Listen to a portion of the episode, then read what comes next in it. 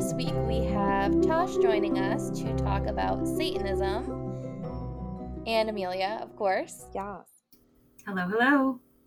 Ooh, okay, so this was a topic I feel like we could have branched out in like several different ways, but for my research, I just kind of kept it a little bit broad and, you know, got some tidbits here and there as I do.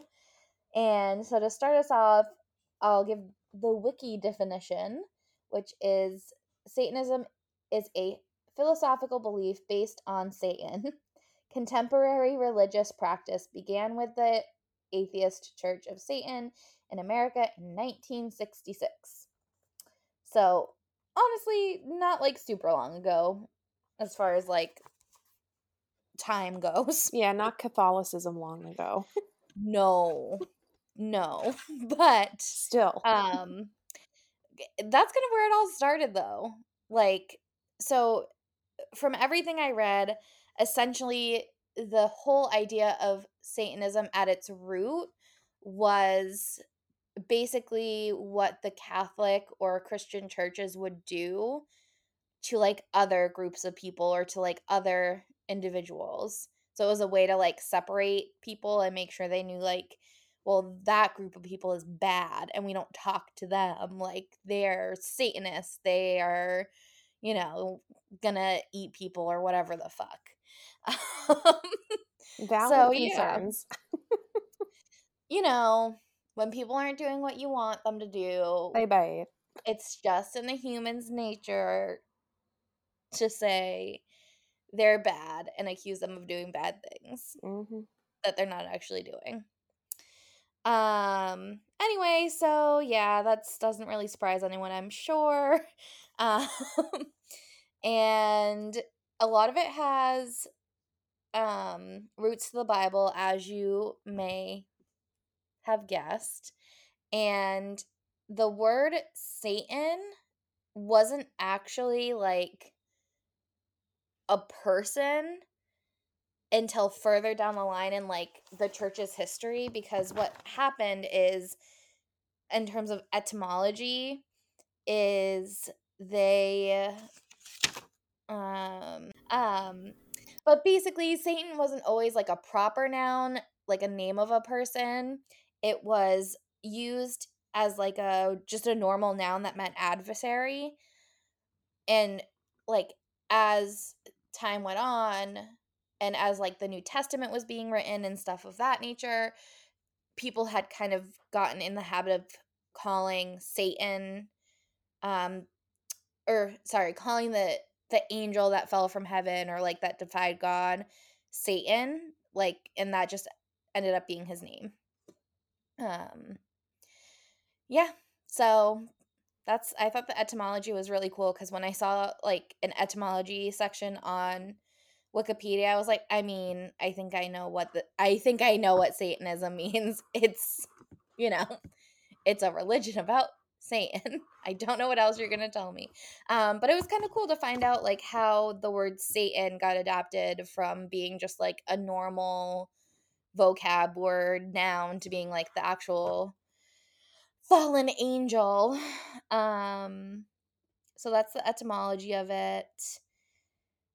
Yeah, that's about it for like my tidbits, other than the fact that I also wanted to look into like for Satanism, I thought it was like a way older religion that was like a lot more set up, but it is newer. So a lot of it started like post 1960s, and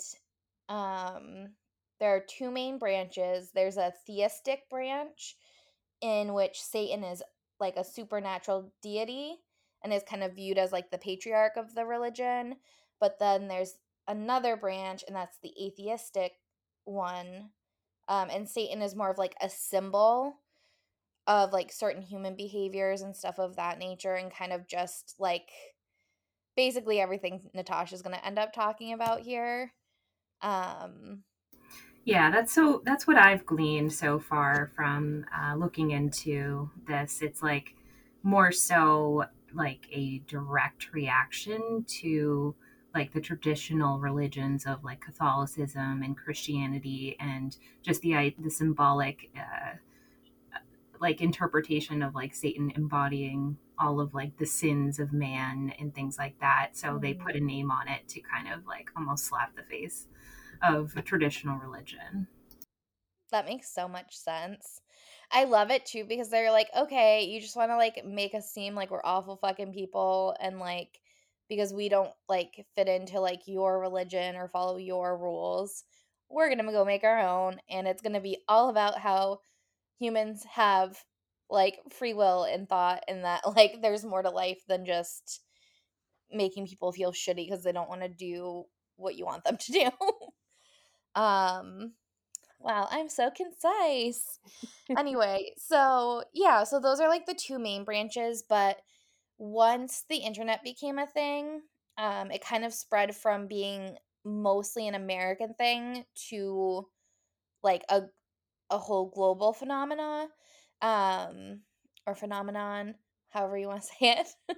Yeah, so people just like really started connecting over it, and I think it's because I think when you like kind of outcast groups of people, they end up finding each other and like making something different out of their experience.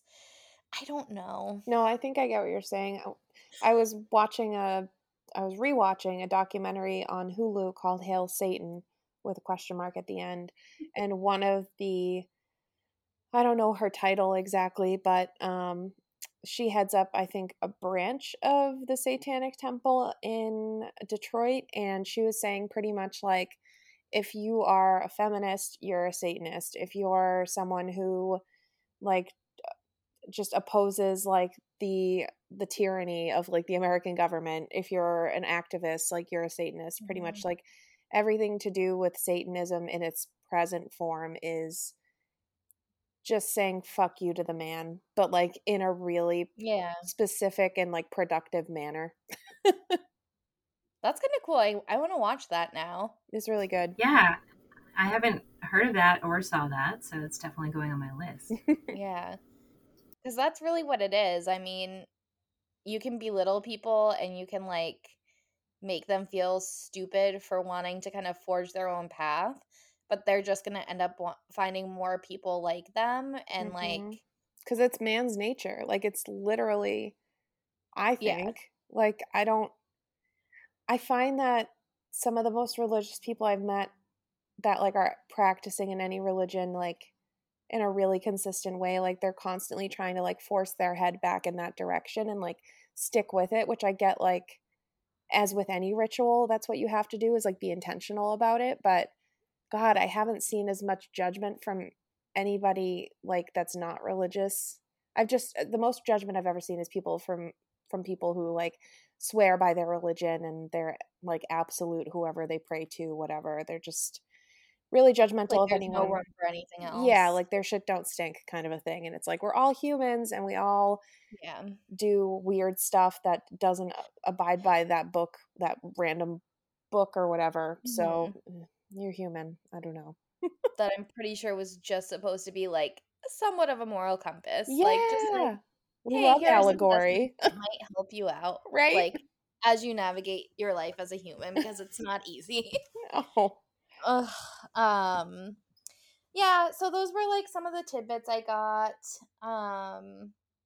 And then, of course, I'm sure people have heard the phrase like satanic panic. So through like the 60s through the 1990s, Satanism and like satanic symbolism was very popular. And I think honestly still is popular with like metal and rock music. And so like when that first started being a thing, the parents in like that time frame like would freak out about their kids like listening to like, I don't know, like Slayer or some shit. And so that was like a whole thing.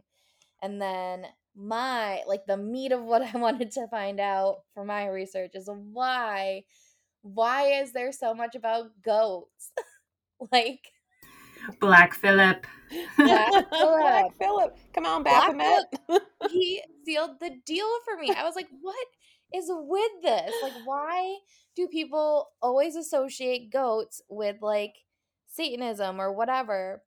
And turns out it's not as big of a thing as I, like, actually thought it was. Interesting. Like, I was convinced it was more common, but I guess it's not. Oh, well, me too. I feel like every time you hear about, like, Satan in person, he has, like, the body of a man, but, like, the feet of a goat and, like, the hooves and, like, all of that. And, like, yeah, even, like, the symbolism of, like, the pentagram and the goat head in it and all of that. Like, I feel like it's, when people think of, like, Satanism, they probably think of, like, the pentagrams and goats and stuff. For sure. I always thought it was because their pupils were weird. That came up in my search, too. Okay. That was, like, I think it was, like, a Reddit thread that I read, and it was, like, I don't know, man. Like, maybe it's just because goats kind of, like, embody, like, the main points of what you think of when you think of Satan. Like, they have, like, the horns. Their eyes are real weird, like... And I was like, all right, valid point. They got a real fuck you attitude. Thank you, Reddit, for fulfilling all of my research needs. But I think you're right, Tosh, also. So the character you described is something that I found in my research. It's called the, I'm not going to pronounce this right, the Baphomet, or is that how you say it? Yeah. Baphomet? I think so. Okay. Which is the guy, the dude with the goat head and the man's body and all that good stuff. But, like, I couldn't find anywhere, like, why was that what was chosen, other than, like, some artist a really fucking long time ago was like, this is Satan. And it just stuck. I mean, art history is weird like that sometimes. So I could see that. So I did find that, but also what's funny is another article I read was literally, like, my question, but it was because they had watched The Witch, and so they did, like, an interview with the director of the movie to be like, so jealous. Why are goats a thing? Like, and he was like, yeah, I mean, I don't really know why. It just, you know, I just wrote an iconic character that will be quoted forever and always. I want to live deliciously, damn it. Come on. Oh my God. Yeah. I mean, so I guess, like, for the movie, he had, like, poured through a bunch of, like, original documentation from that time. And, like, there's really no mention of goats or anything like that. And so the woman who wrote the article was also inclined to reach out to, like, people who are, like, more experts in this field. And so she talked to this woman, Mary Beth Norton from Cornell, who said there's no mentions of goats in any records from, like, Salem, Mass, or really anywhere else in America regarding witchcraft at that time. Like, witchcraft documents really didn't say anything about goats. But what he did find, or what the article found, I forget, but basically over in, like, England, in those areas, goats are really prominent in witchcraft stories. And as I feel like we've been kind of finding out this season, like, witchcraft and, like, the, like, demons and vampirism are all very tightly tied together, because, I mean, the way the person described it was that a lot of the imagery that you see depicting witches is them, like, riding goats to go to their meetings where they, like, pay, like, homage to, like, Satan or whatever, because they're, like, can they not afford horses? Like, what the fuck? Are they minis? Are witches all tiny? Is that part of the requisites? Like, I mean, it's gotta be at that point if they're riding goats. Like, that can't be comfy. Could you imagine my ass on a fucking goat? Or mine, or anybody, any adult human? Yeah. that, like, it's bad enough thinking about, like, a child riding on a goat because goats are so tiny. Right. Oh, my God. But, yeah, there were, like, so it, there's this, like, famous painting. It's called The Witches' Sabbath. And it's basically just witches riding goats. And that's, like, the whole story to the painting is, like, they're riding goats to go, like, Hail Satan and whatever. That's dope. So, yeah, I guess it's a little bit more common in England, and it has a lot more to do with, like, witchcraft and stuff. There's also reference in, like, Greek mythology, Pan. I don't know what Pan is. Well, if you've seen Hereditary. I haven't yet, no. Oh. Have you seen that? Amelia? Look at her face. Yeah. That movie fucked with me hard, and... that was my introduction to Pan. I don't even know. I don't remember that being... It's the very, very end. Oh! Yeah. I still didn't do any research into it. I just was like, oh, that's what it is. Got it. I didn't... Okay, bye. I'm never watching this again. Yeah, that movie made me so deeply uncomfortable. I won't spoil anything for you, Sam, because I do think... Or listeners, because I think it is worth watching and, like, experiencing, because... It is. I just watched it. It's just... always... But, point number one I was going to make was there's a scene where a character in the movie is quietly hiding in a high-pitched ceiling of one of the rooms, and then, like, creepily, like, crawls, like, air float crawls. Makes me really uncomfortable, but it's really impressively done. And the second was that the girl that plays the little sister in that movie, I recently stumbled upon her TikTok page and is like she posts about, she's like goth, and she's like, people don't want me for movies because I don't actually look like this. Like, what the fuck? Oh my God. And I feel so bad for her because she's such a pretty little lady. Like, damn it. She should get more jobs. Oh my God. That's like... TikTok sound that's going on right now.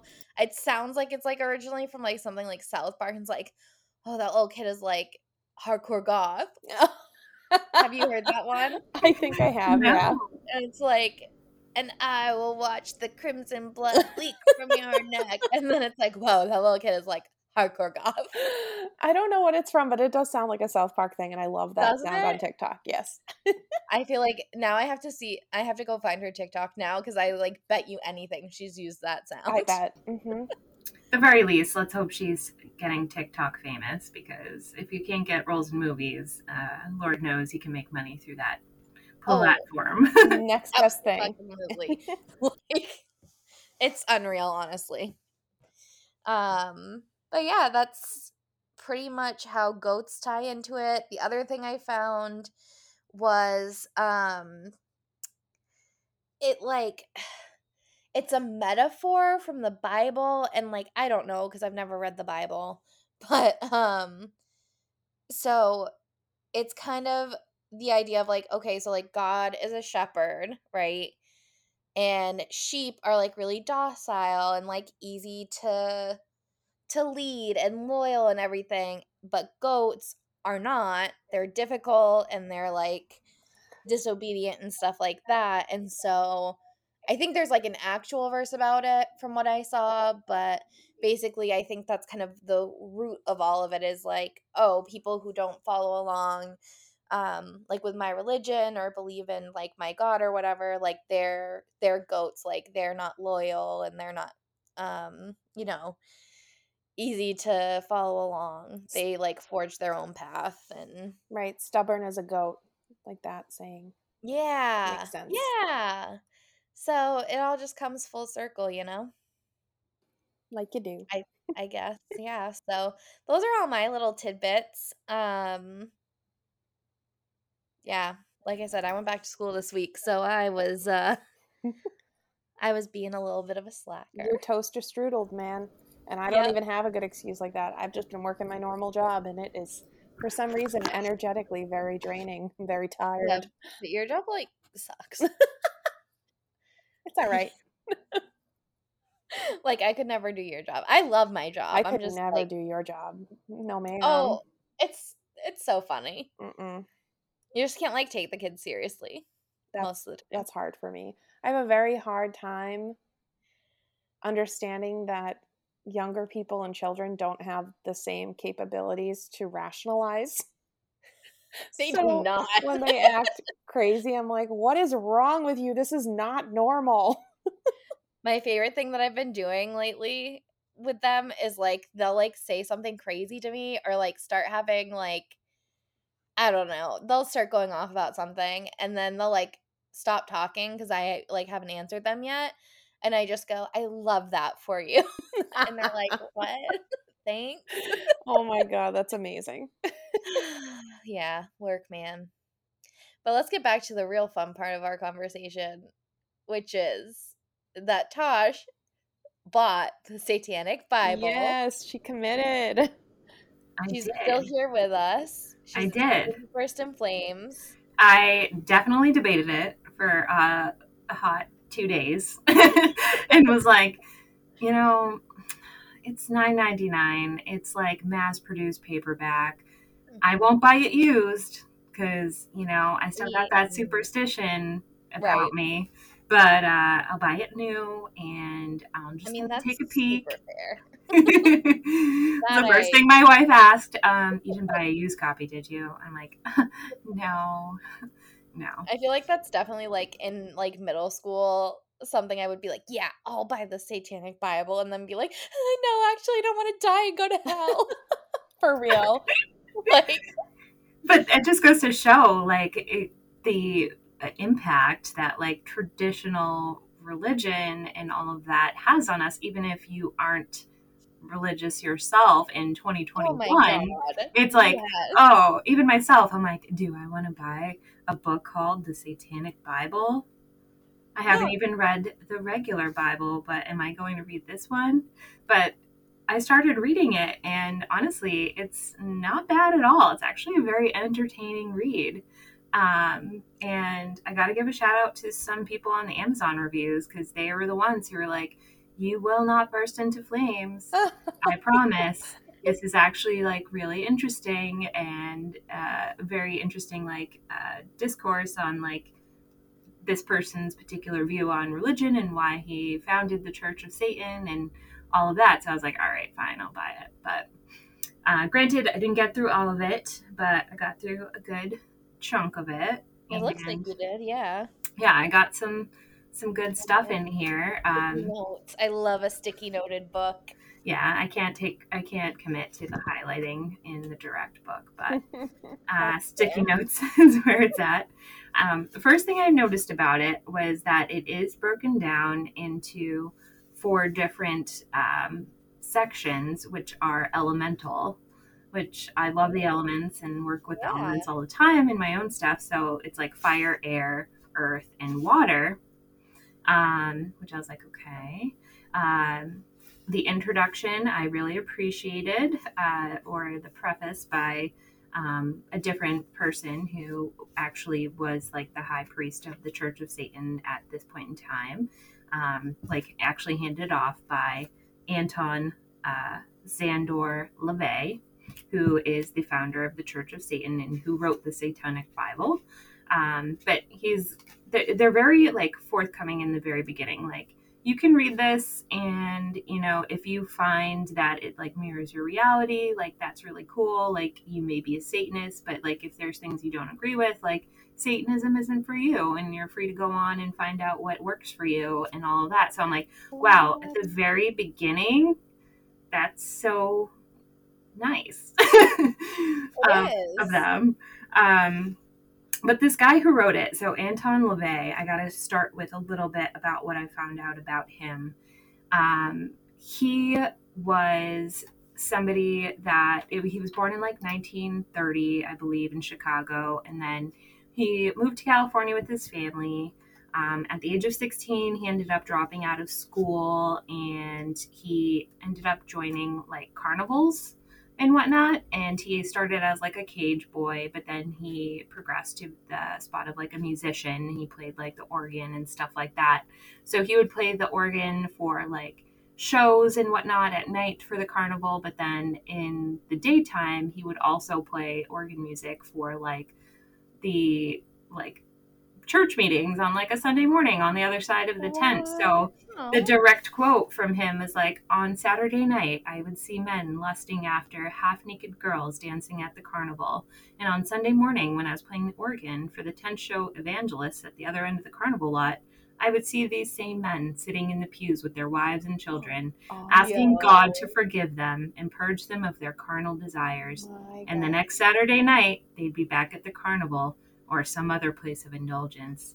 I knew then that the Christian church thrives on hypocrisy and that men's carnal nature will out. Damn.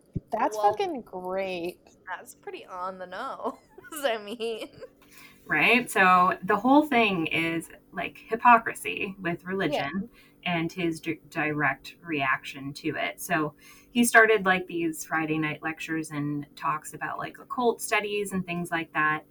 He basically developed a little magic circle. And at one point, one of his members was like, you basically have the basis for a new religion. Like if you do this, then you could reach so many more people and like spread these ideas. And he agreed and decided to found the Church of Satan in 1966. So he said that in 1966 that would be year one, or Anno Satanas, aka the first year of the age of Satan. Okay. So he wrote this Satanic Bible in 1969, not long after that. Oh, we are not wasting any time. Not at all. 69. Love that for him. And yeah, it kind of just blew up from there. Hence the satanic panic from 60s to 90s. I feel like it was really like the fire was lit by this guy, Anton.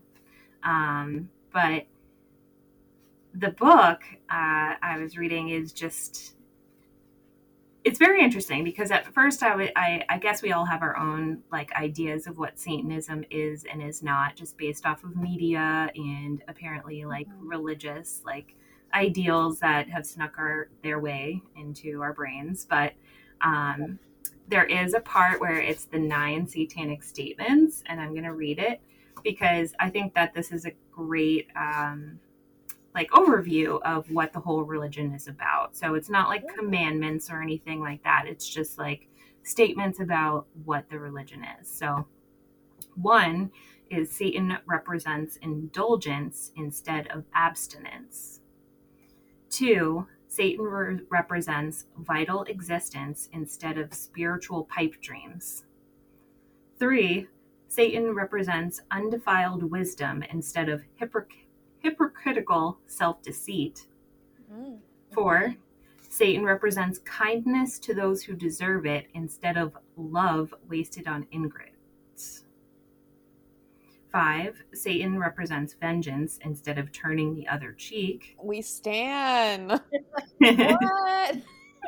Satan represents responsibility to the responsible instead of concern for psychic vampires. 7, psychic vampires is like a term thrown around in like metaphysical communities of like those who like, I don't have like the actual definition on the tip here of my tongue, but it was like people who like just kind of like psychically like abuse you and like kind of push their own, kind of like manipulators. Okay, they like drain your energy and like gaslight you and shit. That's my understanding of it, at least. So represents responsibility to the responsible instead of concern for psychic vampires. 7 is Satan represents man just as another animal, sometimes better, more often worse than those that walk on all fours, who, because of his, quote, divine spiritual and intellectual development, unquote, has become the most vicious animal of all.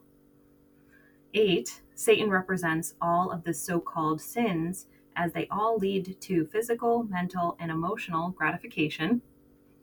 And 9, Satan has been the best friend of the church that the church has ever had, as he has kept it in business all these years. Yeah, man, he's a business plan as a man.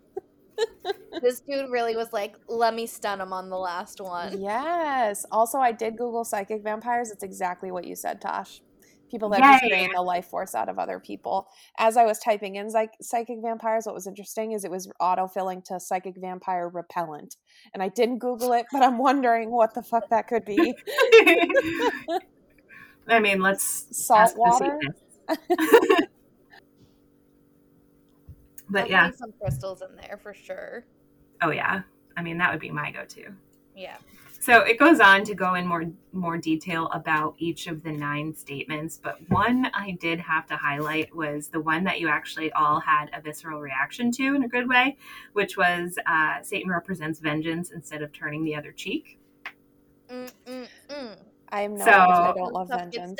It's really, we don't just turn the cheek. We do something about it. Yeah. Exactly. So in his details about that, he goes, hate your enemies with a whole heart, and if a man smite you on one cheek, smash him on the other. Smite him hip and thigh, for self-preservation is the highest law. He who turns the other cheek is a cowardly dog. Give him blow for blow, scorn for scorn, doom for doom, with compound interest liberally added thereunto. Oh. Eye for eye, tooth for tooth, eye, fourfold, 100-fold. Make yourself a terror, capital, to your adversary, and when he goeth his way, he will possess much additional wisdom to ruminate over. Thus shall make yourself respected in all the walks of life, and your spirit, your immortal spirit, shall live, not in an intangible paradise, but in the brains and sinews of those who respect you have gained. Oh, shit. Right. Wow. I feel like I have a lot of feelings and thoughts about that. That was like a really intense piece that I was just like, whoa. Because like, if you give the wrong people a license to do that, that shit gets scary real quick. But then like on the flip side is like, I just think about like all the social justice issues going on right now, and like, you can't just sit by and watch it all happen, because, like, that just makes you a bystander to fucking horrible shit. Yeah. So, like, you need to do something, but, like, also, I don't know. I totally get that, because it's like, this is, like, he's very eccentric. He's very dramatic. In reading all of this, it's really very, like... I love it. So I could totally see this falling into the wrong hands, and then people like just grasping onto these like pieces. But there's so much more to it than that. Yeah. That I was like, okay, like it's ups and downs. I think reading through this, like with the level of like, I don't know, weirdness, violence, and craziness that could occur. Yeah. But, like, to just go off that point of, like, it, like, brinking on the point of violence that's, like, not good, there was another part, another quote that I had just highlighted, and it does say, like, Satanism represents a form of controlled selfishness. This idea does not mean that you never do anything for anyone else. If you do something to make someone for whom you care happy, his happiness will give you a sense of gratification. Satanism advocates practicing a modified form of the golden rule. Our interpretation of this rule is, do unto others as they do unto you, because if you do unto others as you would have them do unto you, and they in turn treat you badly, it goes against human nature to continue to treat them with consideration. You should do unto others as you would have them do unto you, but if your courtesy is not returned, they should be treated with the wrath they deserve. Oh, I feel like I need to like write that out and like put it on my forehead, because of societal conditioning to just be a people pleaser, and like people don't treat you with respect or dignity, and you're supposed to just be like, okay, thank you. Things must be really hard for you right now. I'll just deal with this. Yeah. Even though things are really hard for me right now too. Exactly. Right. So, like, obviously those statements are just statements, but then he goes on to, like, explain further, like, what those statements actually mean. And in a lot of ways, it does make sense, but this is definitely, like, a sensationalized version of these ideals. And again, it all comes back to, I think, like the contradictions in like Christian scripture and things like that, that he's directly reacting to. Like, this is 1969, like the 50s just happened. Like the whole, everything leading up to this has been so controlled for hundreds of years. It's like a breaking out point. And that's how I'm viewing it, at least kind of diving into this for the first time. That makes a lot of sense, though, when you put it that way.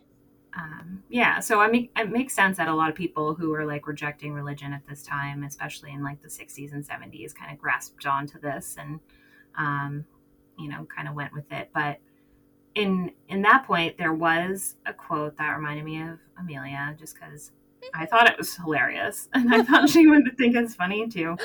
But to give it some context, I'm going to start a little bit up.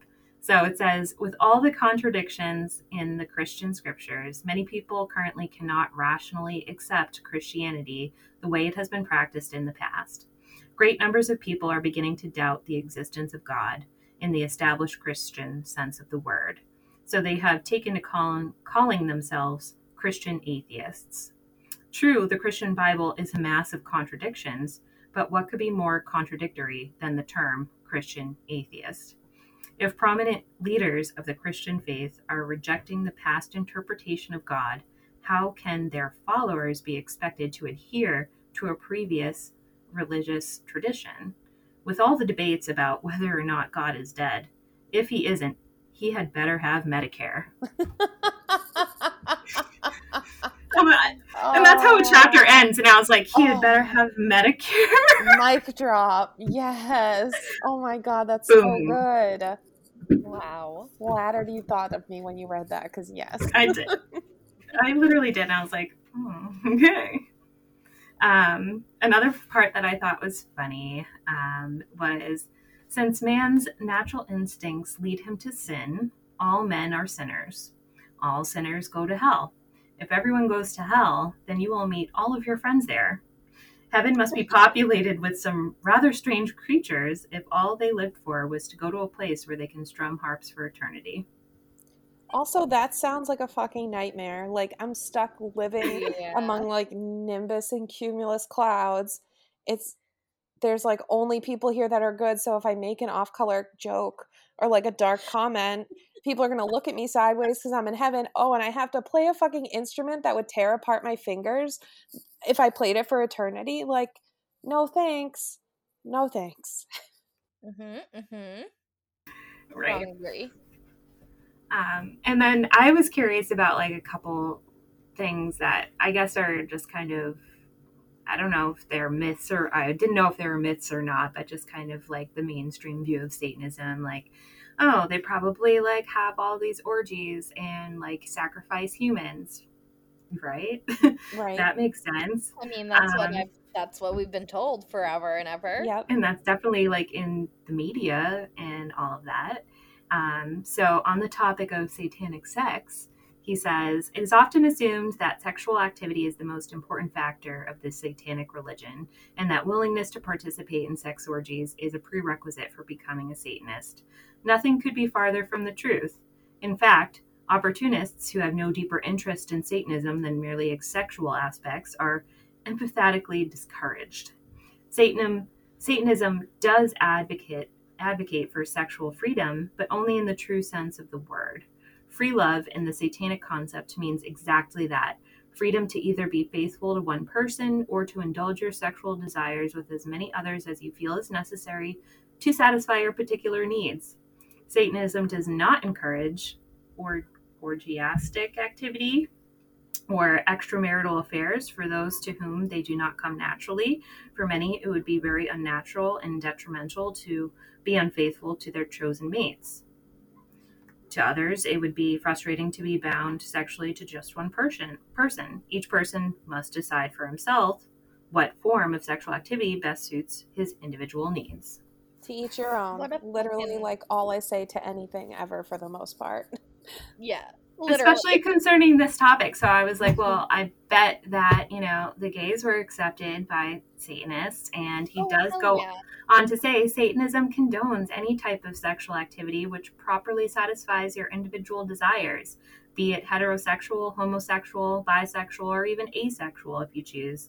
Satanism also sanctions any fetish or deviation which will enhance your sex life so long as it involves no one who does not wish to be involved. Dude, that's and so ahead of its time. Yeah, I'm like, it's not even the 70s yet, and this dude is on it. That's amazing. Right? In the Hail Satanism documentary I was watching, so you know the Westboro Baptist Church? Mm-hmm. The main guy, Fred Phelps, was protesting something or one of the things they were protesting in like 2014.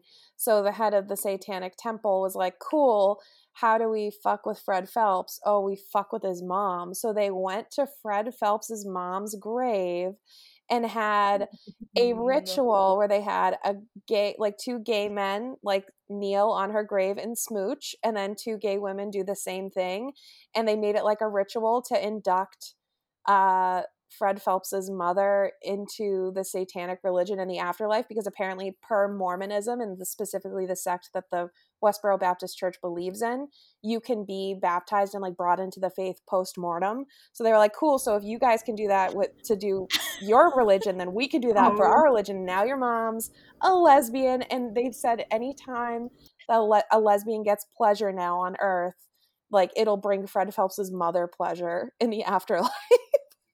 And I was God. Wow. Right? And they like weren't breaking any law. Like they weren't like naked. Like nothing was grotesque about it. It was just like, we're smooching in a cemetery, like in front of this grave. It was just really funny. But yeah. Right? That's even like PG, you know, compared to what could happen. Right. Where I thought you were going. But it literally sounds like that whole passage sounds like something that would have been written in like the past like 5 years. But it was written before 1970, because I think people who think rationally realize that that's just how humans work. And it doesn't have to be bad.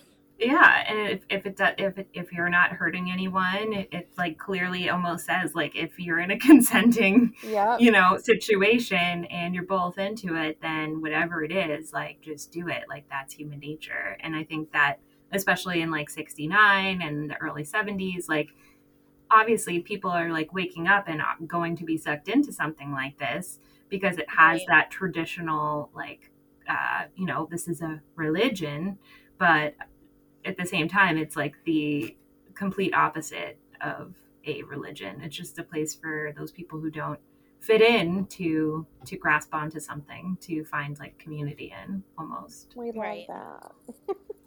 Me too. It's so good.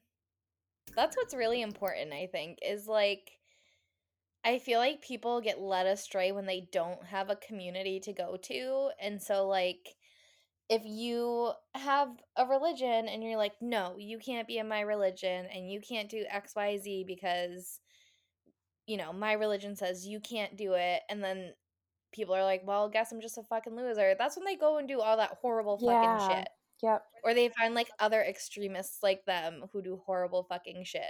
But then you get like the best scenario with something like this, where it's like, no, let's just make a group of people who like agree that humans are humans and that like as long as you're not hurting anybody else, like just do your damn thing. It's okay. Agreed. Yeah. Right. And so I was also probably somebody who like in the back of my mind was like, oh yeah, like blood sacrifice. That's the Satanism for sure thing, right? Oh yeah. So there's a whole chapter on that, and I was like, obviously I gotta skip ahead on the choice of human sacrifice is the chapter. But he goes on to talk about like these so-called white magicians assuming that blood representing the life force, there's no better way to appease the gods or whatever than to spill the blood or all of that, and he goes on to say like that the fact of the matter is that if the, quote, magician is worthy of his name, he will be uninhibited enough to release the necessary force from his own body instead of from an unwilling and undeserving victim. And he does say, like, they do not kill animals, they do not kill children, or anything like that. The use of a, quote, human sacrifice in a satanic ritual does not imply that the sacrifice is slaughtered to appease the gods. It's more symbolic, where the victim is destroyed through the working of a hex or curse, which in turn leads to the physical, mental, or emotional destruction of the, quote, sacrifice in ways and means not attributable to the magician. So the only time somebody would perform a human sacrifice would be if this magician or Satanist was trying to, like, do a curse or a hex. If somebody who was, they deemed, like, deserving. So somebody who wronged you or hurt your family or something like that, but they wouldn't, like, go collect him and, like, kill him. They would be doing a symbolic, like, hex or ritual against the person. Under no circumstances would a Satanist sacrifice an animal or baby. For centuries, propagandists of the right-hand path have been prattling over the supposed sacrifice of small children and voluptuous maidens at the hands of diabolists. It would be thought that anyone reading or hearing of these heinous accounts would immediately question their authenticity, taking into consideration the biased sources of their stories. On the contrary, as with all holy lies, which are accepted without reservation, this assumed modus operandi of the Satanists persists to this day. There are sound and logical reasons why the Satanists could not perform such sacrifices. Man, the animal, is the Godhead to the Satanist. The purest form of carnal existence reposes in the bodies of animals and human children who have not grown old enough to deny themselves their natural desires. They can perceive things that the average adult human can never hope to. Therefore, the Satanist holds these beings in such sacred regard, knowing he can learn much from these natural magicians of the world. Oh my God, babies and animals are natural magicians of the world. That's actually, like, super sweet. It is. I really love that. Aww. Right? So I was, like, kind of happy to see that this isn't, like, you know, a how to do a human sacrifice book, right, which, you know, you could absolutely assume it could be. He does have other books that are, like, Satanistic, like, ritual books and stuff, but, like, this was his first one, and, like, obviously, like, what it's all about. And I still have a lot more to go, and I'm definitely going to probably finish it. The last thing I was looking at was religious holidays. Ooh, let's go through some of those. Yeah. So the highest holiday in the Satanic religion is the date of one's own birth. Yes! I love that for us. Oh my God, that's so good. Right?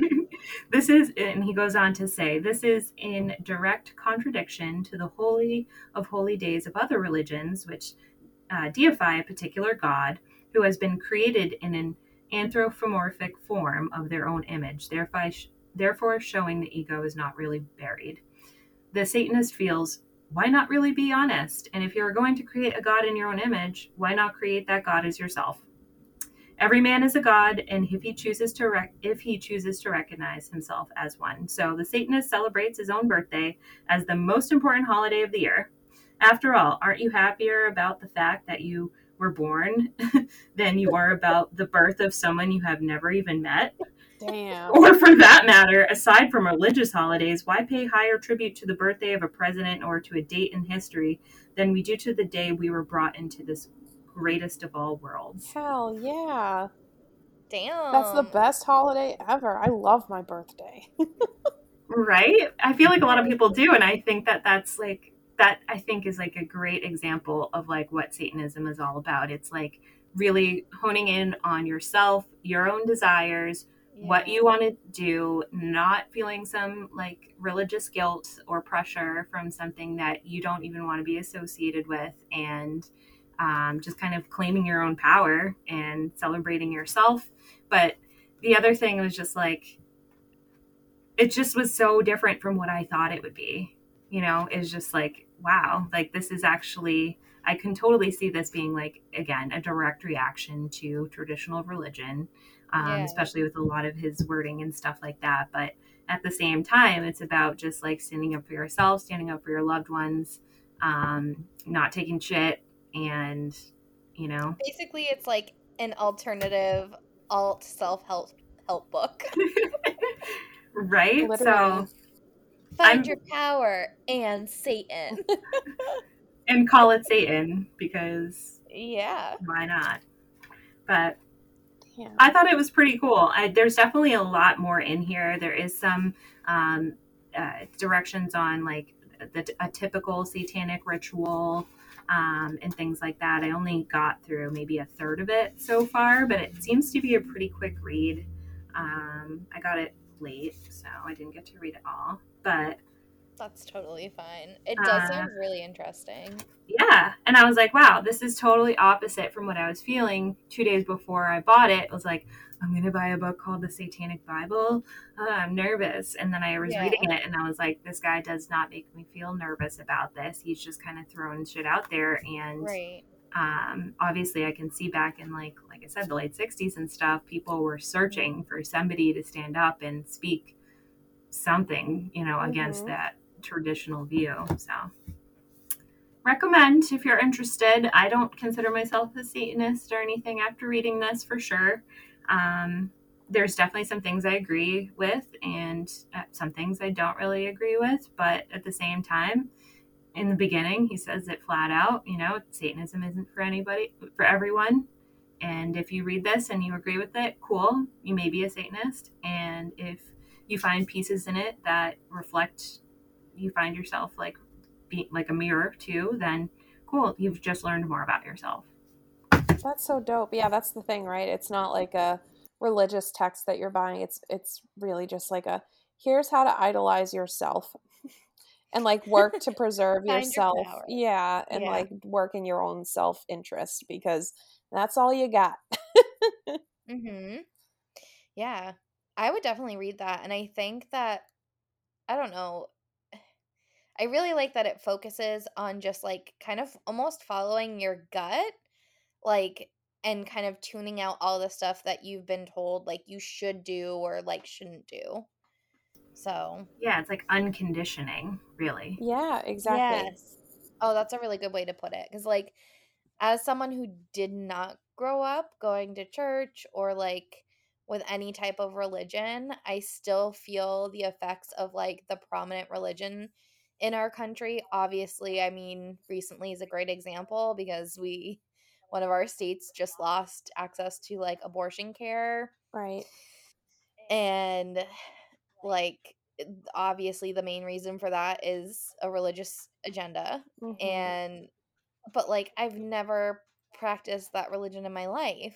Like, but it's basically the only one I've ever heard of. Right. Like, it's the one you know the most about. I went to high school and like took a sociology class or something, you know, like it was just the norm. And so I feel like I grew up with a lot of the same guilt that like, when you hear people talk about like Catholic guilt or whatever, and it's like, I feel like I have that even though I like did not grow up Catholic. And like, how messed up is that? Like, I felt the same way. Like, even deciding to purchase this book, I had like guilt or like some sort of reservation around it when I didn't need to, just because of the title is The Satanic Bible, and I didn't necessarily grow up super religious either. Like, we went on like choice holidays every once in a while for like only a handful of years, but I think it's like eye-opening to learn about our history even too, you know. The whole satanic panic happened for a reason. It was a direct result of or rejection of traditional religion. And the fact that I just was like mind blown once I started reading it. And I was like, I can't believe I felt like I shouldn't have bought this book when I'm not even coming from that background. And now I bought the book and I'm like, wow, guys, you should read this book.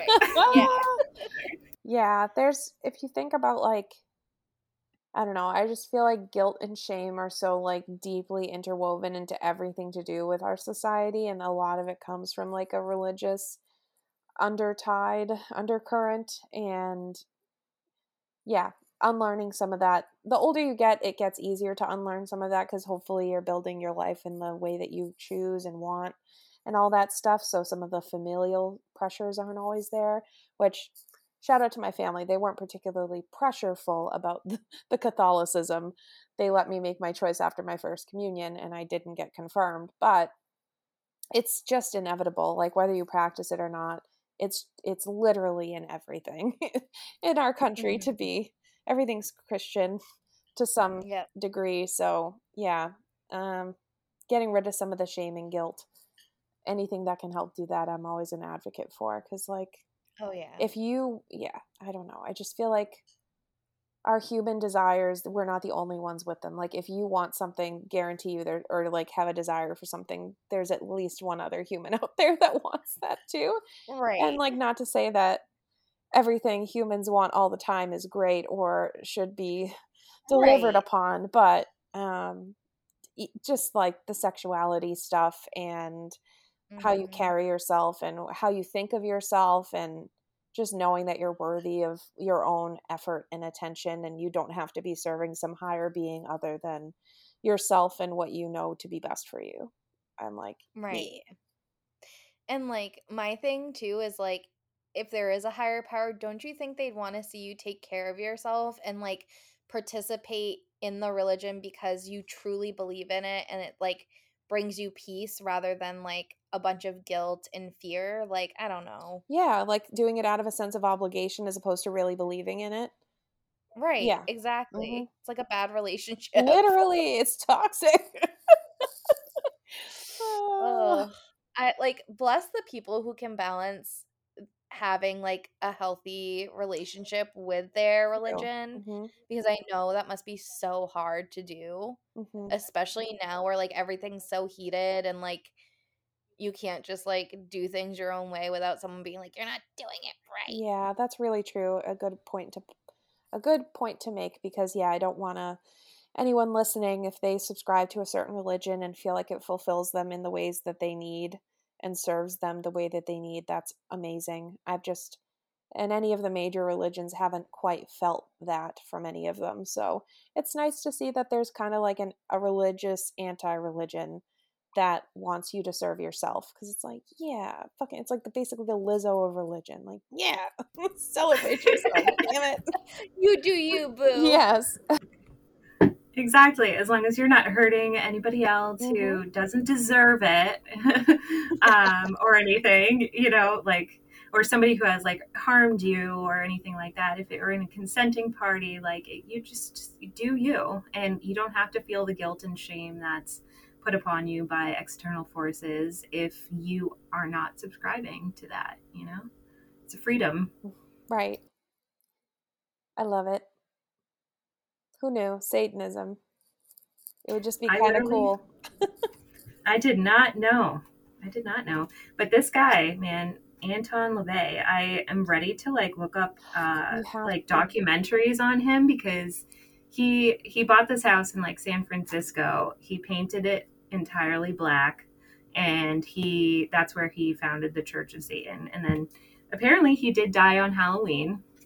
I don't know if that's alleged or not, but like jealous. Yeah. And they did tear down the house, but you can go to San Francisco and see where the house stood. They did not only just tear down the house, but they changed the address number as well.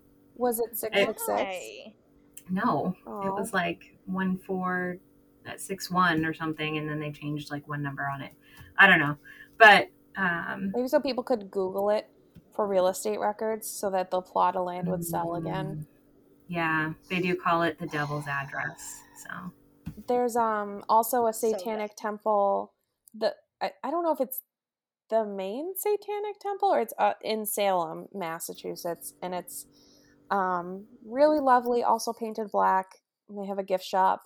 When I first watched this documentary, I keep referencing, it came out in 2019, and I remember posting on Facebook after I watched it to be like, holy shit, like I watched this on a whim and I had no fucking idea that like there's a bunch of like activism and charitable things that particular, like the Satanic Temple does, that aligns really well with, I feel like, our collective like things that we believe in as like a group here on the podcast. So like I posted about that on Facebook and a bunch of people commented and were like, oh yeah, no, they're a great organization. Like one person I know commented like, yeah, my husband's been a member since such and such a year and like they volunteer time and like all this crazy stuff. So there are some of the nice and good benefits of being part of an organized religion do also exist out of there, which is really cool. 'Cause like it's not to discredit everything religion does. I know there's plenty of good stuff about it. So it's just nice to see some of the good stuff trickle over.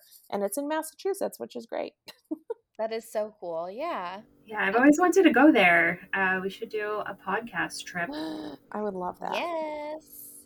That would be so fun. We have so many bucket list items to cross off. I can't wait to start doing them. I know. Oh, what a fucking 2 years almost. That's so gross. I hate it. Yeah. But let's not get into that because that's so unpleasant. So yep. We keep it light. Trying to keep it light with some Satanism. That's so true. That's what we do best, you know? Not Satanism, just everything weird. Trying to keep it light. Different. I think we do a good job. I think so. All right. I think that it just about covers everything. Thanks for coming on and talking about Satanism with me. And thanks for listening to us. It was a pleasure to be here and really interesting to learn about. So thanks for having me back. And yeah, I'm looking forward to coming back in the future. Yeah, we're looking forward to having you in the future. Okay, thanks, guys. Okay, thanks. Bye. Stay strange. Bye. Bye.